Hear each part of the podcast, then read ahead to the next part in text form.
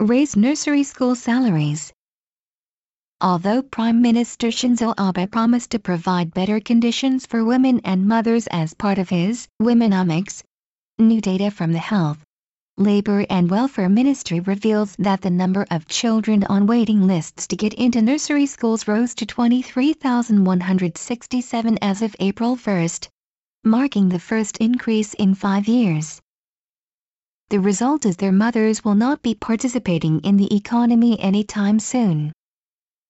To counteract the increase in those waiting for spots, the government announced plans to offer incentives for the estimated 700,000 qualified teachers now on leave or not employed to start teaching again. Putting these teachers, the majority of whom are women, back to work with better salaries, conditions and benefits should be given higher priority. While the government did step up efforts to build and equip nursery facilities to help eliminate the long waiting lists for nursery schools, not enough has been done about personnel and staffing. More than adequate physical space, preschool education depends on teachers who are trained, knowledgeable and experienced at working with very young children.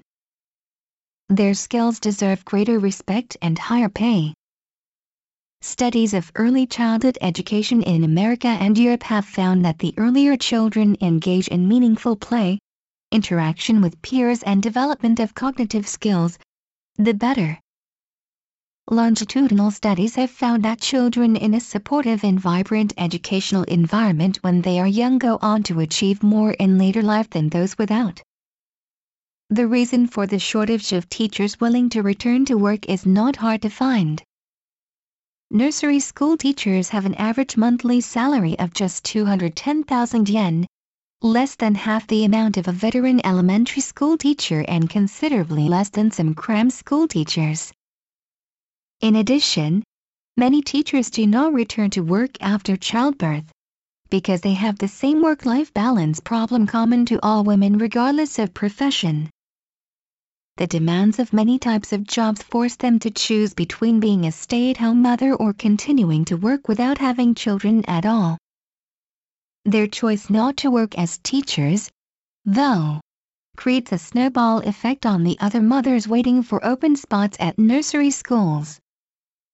There simply will not be enough teachers to meet the needs of all the mothers and children waiting for vacancies. The government has stated its plans to encourage as many teachers as possible to go back to work from next April. To accomplish this, the incentive of a competitive salary should be a top priority.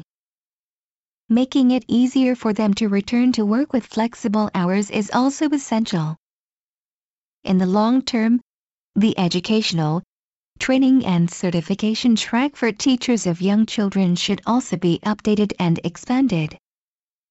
Over 23,000 children, and their mothers, are waiting this year, and many more may well be waiting next year. The Japan Times, October 11.